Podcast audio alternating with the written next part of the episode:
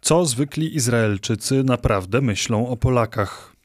To jest pytanie, zanim na nie odpowiem, to chciałbym e, zarysować trochę szerszy kontekst dotyczący tego, jakim państwem jest Izrael i powiedzieć parę słów o izraelskim społeczeństwie. Trzeba pamiętać o tym, że Izrael to jest państwo leżące na Bliskim Wschodzie. W związku z tym, jakby interesy tego państwa też są z tym regionem związane. Jeżeli popatrzy się na, e, na to, o czym się pisze w izraelskiej prasie, co jest ważnym tematem e, debaty publicznej, no to w dużej mierze są to z, sprawy związane z regionem Bliskiego Wschodu, z Iranem, z Zatoką Perską, z nie wiem, Libanem czy Syrią. Stosunki ze Stanami Zjednoczonymi oczywiście są bardzo istotne. Od, od ponad roku dużo jest mowy o, o wojnie na Ukrainie, natomiast Europa jako taka i w tej Europie Polska to nie jest jakoś szczególnie e, istotny temat e, izraelskich debat. To nie jest e, region świata, któremu się bardzo dużo na co dzień poświęca uwagi. To jest e, jedna taka, e, e, jedno takie zastrzeżenie ogólne. Natomiast co do izraelskiego społeczeństwa, to wydaje mi się, że warto zdać sobie sprawę z jednej rzeczy, mianowicie z tego, że nam w Polsce często się wydaje, często mamy takie wyobrażenie Izraela, że to jest państwo Żydów europejskich, a przede wszystkim wschodnioeuropejskich i też w ogromnej mierze Żydów polskich. I z tym wyobrażeniem jest pewien problem, bo ono jest jednocześnie prawdziwe i nieprawdziwe. Ono jest e, e, prawdziwe w sensie historycznym. E, faktycznie, jak się do Izraela pojedzie, to na każdym kroku można usłyszeć, że a moja babcia, a mój dziadek, a moja prababcia pochodzili z Polski, czy byli z Polską związani. Oczywiście, jeżeli się popatrzy na przywódców państwa Izrael, to bardzo wielu z nich było w taki czy inny sposób też z Polską związanych, czy Ben Gurion, czy Menachem Begin czy Itzhak Shamir, e, czy Szymon Peres, e, ojciec obecnego premiera Benjamina Netanyahu e, urodził się w Warszawie i tak dalej, i tak dalej. Natomiast to jest w dużej mierze już rzeczywistość historyczna. Jeżeli się popatrzy na statystyki, oficjalne statystyki dotyczące pochodzenia, tego skąd obywatele państwa Izrael dzisiaj pochodzą, E, one są e, liczone w ten sposób, że albo pokazują, że ktoś się urodził za granicą, albo jego ojciec się urodził za granicą. To e, ludzi o pochodzeniu polskim w tej chwili w Izraelu jest jakieś około 160 tysięcy. Przy społeczeństwie liczącym około 10 milionów ludzi to jest 160 tysięcy, przy czym spośród tego osób, które się w Polsce urodziły, to jest zaledwie 25-26 tysięcy i to w większości starszych ludzi. Czyli ludzi, którzy mieli z Polską bezpośredni kontakt, którzy Polskę znają, dla których Polska jest jakimś e, konkretnym e, wspomnieniem, jest tak naprawdę w tej chwili w Izraelu bardzo niewiele, zwłaszcza jeżeli popatrzymy na statystyki dotyczące innych państw. E, ludzi o pochodzeniu marokańskim, liczonym w ten sam sposób, mamy ponad 450 tysięcy. Ludzi o pochodzeniu irakijskim mamy ponad 200 tysięcy. Ludzi o pochodzeniu z państw byłego ZSRR, liczonych zbiorczo, mamy prawie 900 tysięcy. Ludzi o pochodzeniu rumuńskim mamy prawie 200 tysięcy. Więc widać, że na tym tle e, Żydzi e, polscy, czy Żydzi pochodzący z Polski, to jest tak naprawdę bardzo, bardzo niewielka grupa. E, więc tutaj mamy do czynienia z pewnym paradoksem. Z jednej strony Polska jest oczywiście ogromnie ważna, pamięć o Polsce, wspomnienie o Polsce jako miejscu, gdzie E, gdzie kwitła żydowska kultura i gdzie potem też e, dokonała się, dokonała się zagłada, e, a z drugiej strony jakby konkretne, konkretne związki, takie już biograficzne z Polską dotyczą bardzo niewielkiej, niewielkiej grupy ludzi w Izraelu, a też trzeba mieć, mieć na uwadze to, że bardzo duża część izraelskiego społeczeństwa to są w ogóle ludzie wywodzący się z, albo z Bliskiego Wschodu, albo z północnej Afryki, czyli tacy, którzy zupełnie w żaden sposób z Polską nie są związani, nie mają tam żadnych e, korzeni rodzinnych. E, jakby kończąc ten wstęp, można to podsumować w ten sposób, że te, te stosunek do Polski jest, jest bardzo zróżnicowany. E, oczywiście wszyscy Izraelczycy uczą się w szkole żydowskiej historii, gdzie Polska się pojawia. Oczywiście wszyscy Izraelczycy uczą się o historii zagłady, gdzie Polska oczywiście też się pojawia.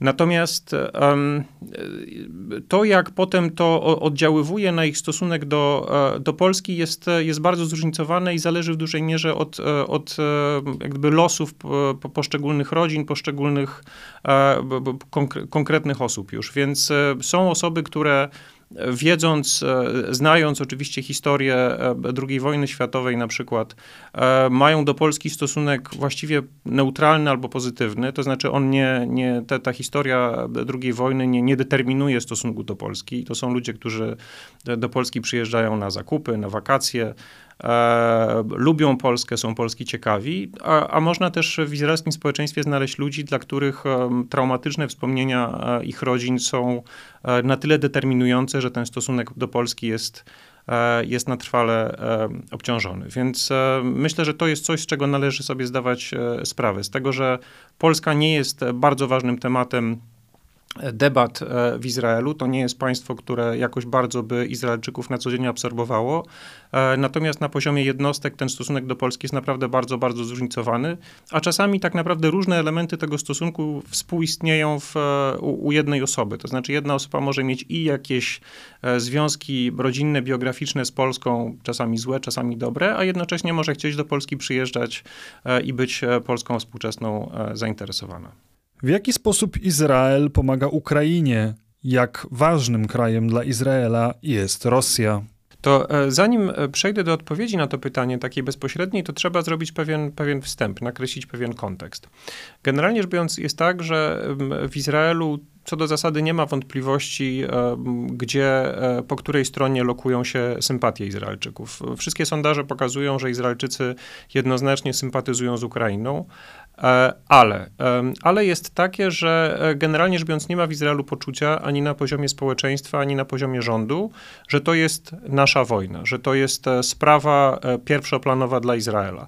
Sympatyzujemy z Ukrainą, ale nie mamy poczucia, że to tak bardzo nas dotyczy. Oczywiście rząd izraelski, no jest to wojna w, na Ukrainie jest wielkim e, kryzysem w, w polityce międzynarodowej. Oczywiście wszystkie rządy izraelskie z wielką uwagą e, tę sytuację śledzą, natomiast dzieje się to jednak relatywnie daleko od granic Izraela i nie ma, e, tak jak powiedziałem, w Izraelu takiego poczucia, że to jest sprawa, która bezpośrednio nas dotyczy. To jest jedno zastrzeżenie, które trzeba zrobić. Drugie jest takie, że jednak wciąż utrzymuje się takie przekonanie, że Rosja to jest wielkie, ważne państwo, z którym niedobrze sobie psuć relacje, o ile nie jest to e, absolutnie konieczne. I w tym kontekście zazwyczaj takim argumentem, czy takim powodem, który Izraelczycy najczęściej przywołują, to jest to, że Rosja jest obecna w Syrii, ma tam swoje wojska, systemy obrony przeciwlotniczej, lotnictwo kontroluje przestrzeń powietrzną, a Izraelczycy chcą móc e, e, nad Syrią e, realizować misje wymierzone w, z kolei w, w, w jednostki i w infrastrukturę powiązaną z Iranem. Istnieje rodzaj porozumienia między Izraelem a Rosją, który to, które to Izraelowi umożliwia i Izrael chce to porozumienie utrzymać. Więc to jest kolejny powód, żeby raczej powstrzymujący Izrael przed, przed zaangażowaniem jeżeli chodzi o Ukrainę. Z drugiej strony jednak są oczywiście Stany Zjednoczone, e, jest Europa, czyli zachodni e, partnerzy Izraela, e, no, którzy jednak, zwłaszcza Stany Zjednoczone, dosyć jednoznacznie wyrażają oczekiwanie, że Izrael będzie Ukrainie pomagał i będzie Ukrainę popierał i będzie zajmował takie samo stanowisko na, na arenie międzynarodowej jak, jak blok państw zachodnich. E, Izrael też jako państwo, e, które, dla którego ważny jest wizerunek, nie może sobie pozwolić na żadną ambiwalencję w tej sprawie. Izrael nie chce, e, żeby powstało takie przekonanie, że właściwie nie wiadomo, po której stronie Izrael stoi. Więc to są pewne względy, to są pewne czynniki, między którymi Izrael się porusza i jakby w oparciu, w odniesieniu do których kształtuje swoją politykę. E, efekt tego jest taki, że e, z jednej strony Izrael nie wprowadził sankcji e, wymierzonych w Rosję i generalnie rzecz biorąc nie zapowiedział, konsekwentnie nie dostarcza Ukrainie broni. Natomiast co do innych kwestii, ta polityka jest, powiedziałbym, konsekwentnie niekonsekwentna. To znaczy, jeżeli chodzi o stanowisko polityczne, Izrael raz je zajmuje ostrzej, jeżeli chodzi o krytykę Rosji, raz w sposób mniej ostry. Co do zasady na forum ONZ-u z zasady raczej głosuje i głosował tak jak państwa zachodnie, e, udziela Ukrainie pomocy humanitarnej. Raz na jakiś czas pojawia się, e, pojawiają się takie spekulacje, że być może dostarcza jakiś rodzaj pomocy wojskowej, ale nie, nie, nie, jest, to, nie jest to broń. Czasami jest mowa o jakichś systemach walki antydronowej, czasami jest mowa o jakichś radarach, które Izrael dostarcza, mógłby dostarczyć, dopuszcza ich dostarczenie.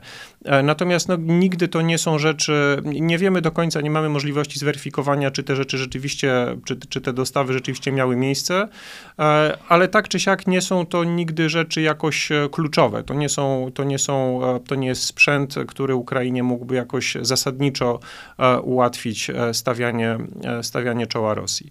E, więc to jest taka, taka ogólna odpowiedź. Z kolei po stronie Ukrainy, Ukraina powiedziałbym taką dwutorową e, politykę wobec Izraela prowadzi. Generalnie rzecz biorąc, dosyć regularnie Ukraina wyraża swoje niezadowolenie wobec Izraela, e, dosyć otwartą e, krytykę, po czym ta krytyka cichnie, bo pojawiają się, Ukraina ma, ma nadzieję, że jednak być może Izrael uda się przekonać do dostarczenia takiej czy innej pomocy. I to jest pewna prawidłowość, dosyć ostre wystąpienia na różnym, na różnym poziomie, czasami ambasady, czasami ministra spraw zagranicznych, czasami nawet samego prezydenta Zełańskiego. Natomiast potem to jakoś cichnie, bo, bo, bo wydaje się, że wówczas trwają negocjacje i Ukraińcy mają nadzieję, że jednak uda się, e, uda się Izraelczyków przekonać. I ostatnio właśnie mieliśmy do czynienia z taką sytuacją, kiedy ambasada ukraińska w, w Tel Awiwie sformułowała bardzo, czy zamieściła bardzo ostrego e, tweeta, w sposób bardzo ostry, krytykującego E, tą taką właśnie e, ambiwalencję, to co Ukraińcy nazywają ambiwalencją e, Izraela. Ukraińcy no, stwierdzili, że de facto nie wspierając Ukrainy, Izrael opowiada się po stronie Rosji, nie potępiając Rosji za każdym razem wtedy, kiedy Ukraina by tego oczekiwała, Izrael opowiada się po stronie Rosji. No i na dodatek jeszcze Ukraińcy bardzo ostro zaoponowali przeciwko takiej sugestii premiera Netanyahu, że jakby powodem, dla którego Izrael nie może Ukrainie przekazać uzbrojenia, jest to, że to uzbrojenie potem mogłoby trafić w ręce nieprzyjaciół Izraela, e, czyli Iranu. Ukraińcy bardzo e, ostro się temu przeciwstawili, powiedzieli, że e, to nie ma podstaw, że żadne zachodnie systemy nie, nie, nie, nie wpadły w ręce, nie, przekazane Ukrainie nie wpadły w ręce niepowołane i że jest to tak naprawdę ze strony Izraela raczej wymówka, żeby, żeby broni nie przekazywać. To była bardzo ostra krytyka, ale sformułowana na najniższym możliwym poziomie, czyli na poziomie ambasady. Należy się spodziewać, że po tej krytyce, krytyce nastąpią z kolei znów negocjacje i Ukraińcy znów będą e, ze stroną izraelską rozmawiać o tym, czy jednak e, jakiejś e, pomocy nie udałoby się uzyskać. Jakie znaczenie dla polityki Izraela ma dość duży odsetek obywateli pochodzenia rosyjskiego? Jeżeli chodzi o znaczenie ludności rosyjskojęzycznej w Izraelu, obywateli izraelskich, którzy mają korzenie w, w państwach byłego Związku Radzieckiego, E, to moim zdaniem e, ich znaczenie jest bardzo nie, niejednoznaczne. To znaczy trudno tutaj wskazać e, na jakiś konkretny wpływ, który oni by oddziaływali na swoje, na swoje państwo. A przede wszystkim dlatego, że no, to się tak zbiorczo, ich się tak zbiorczo ujmuje w takiej kategorii osoby pochodzące z terenów byłego ZSRR. Natomiast to, to już jakby nie jest jedna grupa, to nie jest jednorodna grupa. Ci ludzie po pierwsze przyjeżdżali w różnych okresach do Izraela i przyjeżdżali z różnych części byłego Związku Radzieckiego i to bardzo determinuje to, kim oni są, jakie są ich poglądy, jak oni się odnaleźli w izraelskiej rzeczywistości i co oni myślą o, e, e, o, e, o świecie. Kiedyś to może nie miało takiego dużego znaczenia w latach, powiedzmy na początku lat 90., czy ktoś przyjeżdżał z Charkowa, czy przyjeżdżał z ówczesnego Leningradu. Natomiast teraz to ma zasadnicze znaczenie i E, bo ci ludzie inaczej myślą o, o konflikt, o wojnie na Ukrainie, o rosyjskiej inwazji na Ukrainę. E, to po pierwsze, ale też e, właśnie tak jak mówiłem wcześniej, znaczenie ma to, kiedy kto przyjechał, bo ludzie, którzy przyjechali w latach 90., E, mają, powiedzmy, może mają większą skłonność do e, jakiegoś takiego romantycznego wyobrażenia o, e, o dawnych czasach i o tym, jak to było dobrze w Związku Radzieckim. Natomiast ludzie, którzy przyjechali w latach 2000, którzy świadomie wyjeżdżali z Rosji putinowskiej, uciekając przed, czy jakby, no tak, no, uciekając przed, przed, przed władzą rosyjską, obawiając się kierunku, w jakim ta władza ewoluuje, oni nie mają żadnych złudzeń i i, i, i jakby próżno wśród nich szukać kogoś, kto, e, kto próbowałby e, na przykład interpretację wojny e, na Ukrainie w jakikolwiek sposób tutaj traktować, podchodzić do tego ambiwalentnie. Więc podsumowując, z jednej strony faktycznie w Izraelu mamy do czynienia z bardzo dużą grupą obywateli, to się różnie liczy, ale można uznać, że około milionową ludzi, którzy mają bezpośrednie biograficzne związki z, z byłym Związkiem Radzieckim, z Rosją, z Ukrainą, z Białorusią, z państwami Azji Centralnej. Natomiast oni już, jeżeli chodzi o ich zachowania e, wyborcze, jeżeli chodzi o ich poglądy, e, nie stanowią żadnej jednorodnej grupy. W związku z tym trudno powiedzieć, żeby oni w jakikolwiek skoordynowany sposób wywierali wpływ na izraelską politykę albo jakkolwiek e, determinowali jej kierunek. Jak obecnie kształtują się relacje pomiędzy Stanami Zjednoczonymi i Izraelem? Jeżeli chodzi o relacje między Stanami Zjednoczonymi a Izraelem, to wydaje mi się, że należy tutaj wyróżnić dwa poziomy. Poziom takich doraźnych e, kontaktów politycznych między daną administracją w Stanach Zjednoczonych a danym rządem izraelskim e, i drugi taki głębszy poziom z takich stosunków strategicznych, strategicznych więzi, które oba te państwa łączą. E, I jeżeli chodzi o ten drugi, głębszy poziom, to powiedziałbym, że te stosunki są niezmiennie bardzo mocne. E, Stany Zjednoczone są bardzo zaangażowane w, we wspieranie Izraela, w, w, we wspieranie zdolności obronnych Izraela, we wsparcie dyplomatyczne i polityczne Izraela na arenie międzynarodowej. Jakby taki afirmatywny, pozytywny, wspierający stosunek do Izraela jest wciąż absolutnie dominującą postawą w amerykańskim establishmencie politycznym, właściwie niezależnie od, od barw partyjnych. I, I to się jakby nie, nie, nie zmienia niezależnie od e, koniunktury politycznej w jednym i w drugim kraju. Natomiast jeżeli chodzi o taki powiedzmy płytszy stosunek doraźnych e, e, stosunków między daną administracją amerykańską a danym rządem izraelskim, to w tej chwili one nie są dobre, bo ewidentnie administracji prezydenta Bidena nie jest po drodze z, z rządem Benjamina Netanyahu. Prezydent Biden, co się rzadko zdarza, publicznie skrytykował ten projekt reformy sądownictwa, nad którym rząd Netanyahu pracuje. Prezydent Biden zapowiedział też, że nie ma w najbliższym czasie w planach spotykać się z premierem Netanyahu, no co jest jak na stosunki izraelsko-amerykańskie dosyć takim ostentacyjnym wyrażeniem dezaprobaty. I na pewno to sprawia, że doraźnie możliwości E, strony izraelskiej wpływania na, na administrację amerykańską, lobbowania tam e, różnych rzeczy w Waszyngtonie, są bardziej ograniczone niż byłyby wtedy, gdyby te stosunki e, między liderami były lepsze. Natomiast, tak jak mówię, to ten, ten, ten, ten, te napięcia, czy te trudności, te problemy nie wpływają, czy w niewielkim stopniu wpływają na ten głębszy strategiczny poziom, bo tutaj te stosunki są, były i wydaje się, że będą bardzo bliskie E, na, na, na wielu poziomach. E, oczywiście Stany Zjednoczone też są społeczeństwem, gdzie dokonuje się zmiana, e, gdzie no mamy, faktycznie obserwujemy na przykład w Partii Demokratycznej grupę polityków, którzy są znacznie bardziej krytyczni wobec Izraela, którzy domagają się no, znacznie bardziej warunkowego podejścia Waszyngtonu do, do tego państwa, którzy mówią, że no, przy takiej skali pomocy militarnej, politycznej, dyplomatycznej, jakiej Stany Zjednoczone Izraelowi udzielają, Stany Zjednoczone powinny znacznie więcej od Izraela wymagać i znacznie bardziej stanowczo z tym państwem rozmawiać. E, tego typu zmiany, pewne zalążki, zwiastuny tego typu zmiany faktycznie widać e, i to jest dla strony izraelskiej bardzo, bardzo niepokojący, niepokojący trend, no bo on jak e, powiedzmy narusza ten taki ponadpartyjny proizraelski konsensus, jaki w Stanach istnieje. Natomiast w dalszym ciągu jest to jednak e, dosyć niewielka grupa polityków. Zauważalnych, no, obecnych w mediach, takich jak Bernie Sanders na przykład, e, ale, e, ale jednak w dalszym ciągu bardzo, bardzo niewielka i niereprezentatywna dla większości amerykańskiego establishmentu. Jak wyglądają relacje Izrael-Chiny? Stosunki izraelsko-chińskie generalnie rzecz biorąc należy uznać za, za dobre. państwa są dla siebie, znaczy Chiny są dla Izraela ważnym partnerem handlowym, albo drugim, albo trzecim, w zależności od, co do wielkości, w zależności od tego, czy Unię Europejską traktować zbiorczo, czy, czy nie. Chiny też zrealizowały kilka istotnych e, inwestycji e, w, w Izraelu, jeżeli chodzi o infrastrukturę portową na przykład, czy kolejową.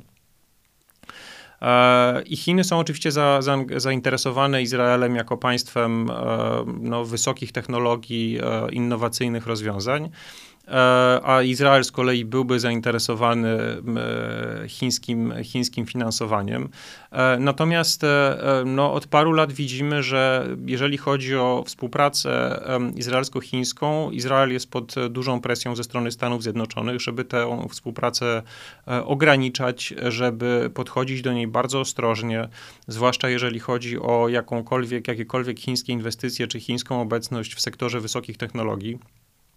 To jest coś, na co e, strona amerykańska jest niezwykle, e, niezwykle wyczulona i pod presją strony amerykańskiej też e, sam Izrael zaczął do współpracy gospodarczej z Chinami, zwłaszcza tak jak mówię, w tym sektorze strategicznym wysokich technologii, czy szczególnie wrażliwej infrastruktury podchodzić znacznie, znacznie bardziej ostrożnie.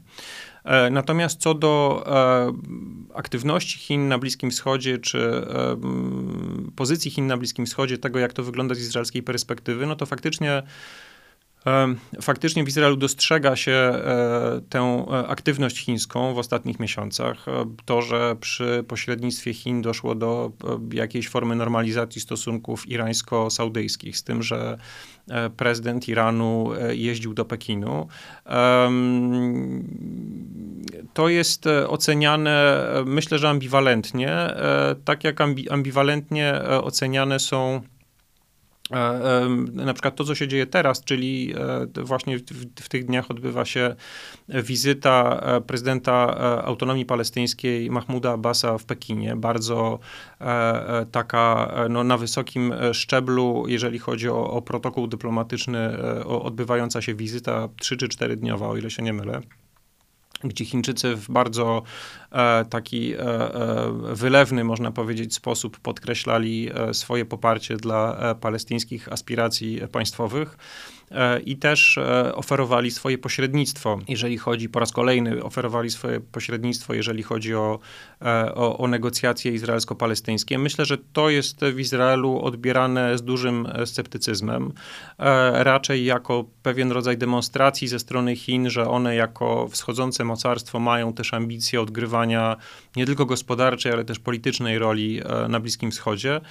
Natomiast nie wydaje mi się, żeby te propozycje chińskie były odbierane w Izraelu jako bardzo e, poważne, czy mogące cokolwiek e, zmienić. Co dalej z kwestią sądownictwa i związanymi z nią protestami? E, jeżeli chodzi o protesty, to protesty trwają. To jest tak, no, że jak wiadomo, w, właściwie od początku roku trwają w Izraelu masowe protesty związane ze sprzeciwem protestujących wobec planowanych zmian w sądownictwie, przede wszystkim związanych z, ze sposobem wyłaniania sędziów, z ograniczeniem e, pozycji ustrojowej Sądu Najwyższego i tak E, te protesty były no, masowe, faktycznie obejmujące cały kraj, liczone w setkach tysięcy uczestników. Pod wpływem tych protestów e, w marcu e, premier Netanyahu ogłosił, że zawiesza e, pracę nad, nad tą reformą i one faktycznie, prace nad nią w parlamencie zostały wstrzymane i od tego czasu toczą się pod auspicjami prezydenta Izraela, prezydenta Herzoga, E, rozmowy między e, rządem a e, opozycją, koalicją rządową a opozycją, no, dotyczące tego, jaki kształt tej reformy byłby, powiedzmy, do przyjęcia dla, dla wszystkich stron. I jak na razie te negocjacje są, jakby nie przyniosły żadnej, żadnego konkretnego rezultatu, a w tym czasie protesty w dalszym ciągu trwają. One jakby nie są już związane z konkretnymi wydarzeniami, no bo tak jak mówię, oficjalnie prace nad reformą zostały wstrzymane. E, natomiast e, no, są takim wyrazem, powiedziałbym, po pierwsze ogólnego sprzeciwu wobec premiera Netanyahu, wobec jego rządu, zawierającego, w skład którego wchodzą politycy, no, którzy wcześniej jakby w ogóle nie mieli prawa, uważani byli za, no, za, za margines izraelskiej polityki. Politycy o poglądach po prostu rasistowskich, po prostu szowinistycznych. E, sam Likud jest e, partią, którą należy nazwać e, nacjonalistyczną, natomiast koalicjanci Likudu, koalicjanci premiera Netanyahu, no jakby są na tym spektrum jeszcze, jeszcze bardziej na skraju. I, e, I protesty dotyczą tego, dotyczą jakby, są wyrazem sprzeciwu wobec profilu obecnego rządu, wobec personaliów, wobec polityków, którzy w nim zasiadają, wobec konkretnych e, e, pomysłów legislacyjnych, już nawet bez związku z samą samą reformą sądownictwa. E, też trzeba powiedzieć, że to jest taki, myślę, że ze strony organizatorów tych protestów, to jest taka, takie dążenie do tego, żeby tej energii e, społecznej, energii politycznej, która została wyzwolona przy okazji, przy okazji tych protestów dotyczących reformy, nie zatracić. Stąd jak gdyby ta formuła powtarzających się co tydzień, organizowanych co tydzień protestów i też poszukiwania dla nich nowej formuły, żeby, żeby to się mówiąc potocznie po prostu nie, nie, rozeszło, nie rozeszło po kościach. Więc e, podsumowując, e, trwają zakulisowe negocjacje pod e, patronatem prezydenta dotyczące kształtu tej reformy. Nie wiadomo, czym one się zakończą. One mogą się zakończyć jakimś rodzajem kompromisu, ale równie dobrze mogą, mogą się załamać i, i wtedy na pewno ta temperatura polityczna w Izraelu znowu radykalnie wzrośnie. Natomiast protesty z mniejszą intensywnością niż powiedzmy w marcu trwają w dalszym ciągu i, i jakby już nawet bez, bez związku z konkretnymi pracami legislacyjnymi legislacyjnymi dotyczącymi, dotyczącymi reformy sądownictwa. Czy w dalszej perspektywie czasowej można oczekiwać, że polityka zewnętrzna, ale przede wszystkim wewnętrzna, będzie się stopniowo radykalizować przez wzrost znaczenia ortodoksyjnych środowisk w społeczeństwie, czy jednak laiccy Żydzi stanowią zbyt duży procent społeczeństwa, by doszło do większych zmian?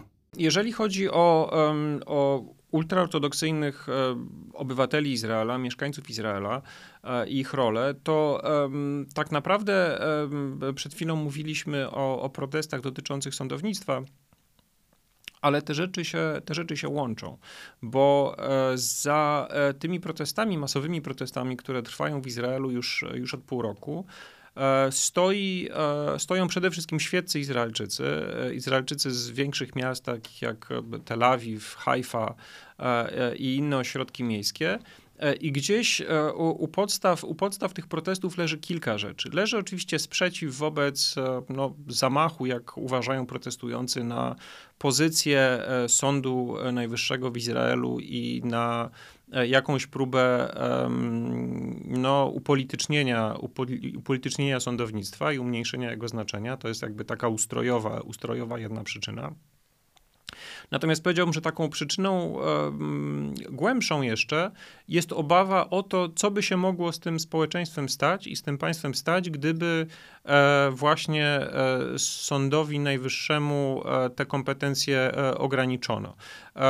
I świeccy Izraelczycy w bardzo dużej mierze postrzegają Sąd Najwyższy jako takiego gwaranta swoich praw. Musimy pamiętać o tym, że Izrael to jest państwo, gdzie władza wykonawcza w bardzo wyraźny sposób e, dominuje nad parlamentem, gdzie prezydent ma bardzo ograniczone kompetencje, e, gdzie nie mamy spisanej konstytucji jako jednego dokumentu, mamy ileś ustaw, ale tak naprawdę co do ich statusu takiego normatywnego w dalszym ciągu trwają, trwają spory.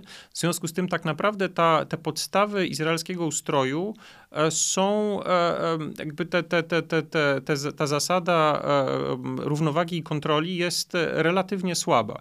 I w tym e, układzie, w tym systemie Sąd Najwyższy jest postrzegany jako pewien taki gwarant e, no, pewnych fundamentów ustrojowych też tego, że Izrael ma być państwem świeckim, gdzie zasady, gdzie generalnie rzecz biorąc istnieje swoboda religijna, swoboda światopoglądowa. I, w, i, i Sąd Najwyższy właśnie jest w, w oczach świeckich Izraelczyków takim taką, e, taką ochroną e, przed, e, przed perspektywą religijnego dyktatu, przed perspektywą tego, że w miarę właśnie, i tutaj wracamy do pytania, wzrostu liczebności i też wzrostu politycznego znaczenia osób tak zwanych ultrareligijnych, także prawodawstwo w, w, w, państwie, także charakter tego państwa będzie ewoluował w stronę E, coraz bardziej, e, coraz bardziej religijną. E, I powiedziałbym, że spór o religię, o miejsce religii w życiu państwa jest w tej chwili tak naprawdę jednym z najważniejszych, absolutnie najważniejszych tematów w izraelskiej polityce i należy się spodziewać, że z czasem będzie nabierał coraz większego znaczenia. To wszystko na dziś. Dziękujemy za obejrzenie tego materiału i zachęcamy do subskrybowania kanału OSW. Kolejne odcinki już wkrótce.